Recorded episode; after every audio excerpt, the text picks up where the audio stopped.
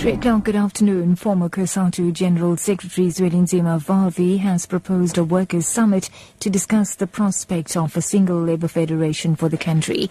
Vavi is out in the cold, having been sacked from COSATU for gross misconduct.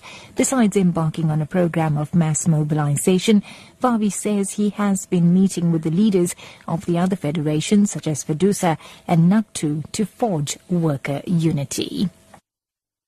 The DA says Deputy Director of National Public Prosecutions, Nomgcobo Jiba, must be subjected to a commission of inquiry to test her fitness to hold office. The party has asked President Jacob Zuma to expand the terms of reference for NPA head Mxolisi Nxasana's inquiry to include Jiba. Now, the DA says Jiba has brought the NPA into disrepute, accusing her of protecting Zuma and those close to him, including Richard Mdluli. Jiba has been slammed by three different judges, and despite recommendations by Nxasana to Zuma to suspend her, Zuma is yet to act. Last week, Jiba evaded those trying to serve her with a summons. And still with the president, President Jacob Zuma's son, Edward Zuma, who has expressed a strong anti-foreigner sentiment, has now called for the blanket removal of all so-called colonial statues.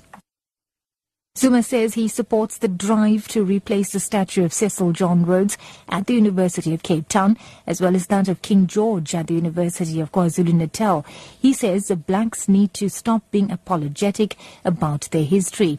UCT's Senate has taken a decision to recommend the removal of Rhodes' statue, while UKZN's Indu Mudli says the university has set up a naming committee to review the status quo of statues and buildings. A complaint has meanwhile been laid against Edward Zuma for his suggestion that foreigners should be kicked out of the country. In other news now, the Department of Health in KwaZulu-Natal has assured the public that measures will be taken to ensure that enough paramedics are available over the weekend. Ambulance drivers went on an illegal strike today.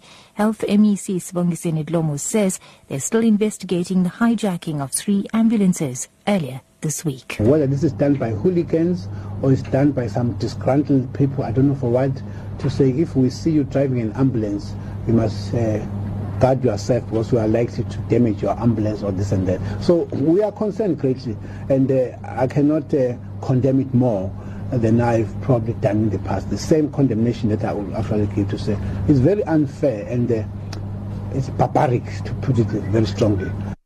And in KZN province, traffic volumes on the N3 in KwaZulu-Natal are increasing rapidly ahead of the Easter weekend.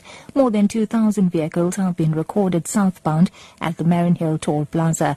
Law enforcement agencies have planned about 35 operations, including roadblocks during the weekend. KwaZulu-Natal Transport or Department of Transport spokesperson Kwanele Ncalane says they have deployed all traffic officers. We've got uh, multidisciplinary roadblocks all across across the, the province and we've identified key spots which we think are hotspots in terms of road accidents where we are going to be focusing uh, in terms of ensuring that uh, there's maximum enforcement, there's high vigilance in terms of um, uh, the traffic police and also the visibility as well. And we want to assure the people of this province and everybody will be coming to the province of KwaZulu-Natal that uh, we are equal to the task, but we also appeal to motorists and all other road users to ensure that we all work together, abide by the rule of law.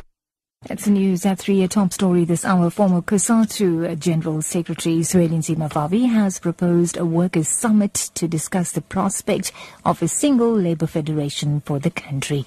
For Lotus FM News, I'm Navitha Gajraj. I'll be back in an hour.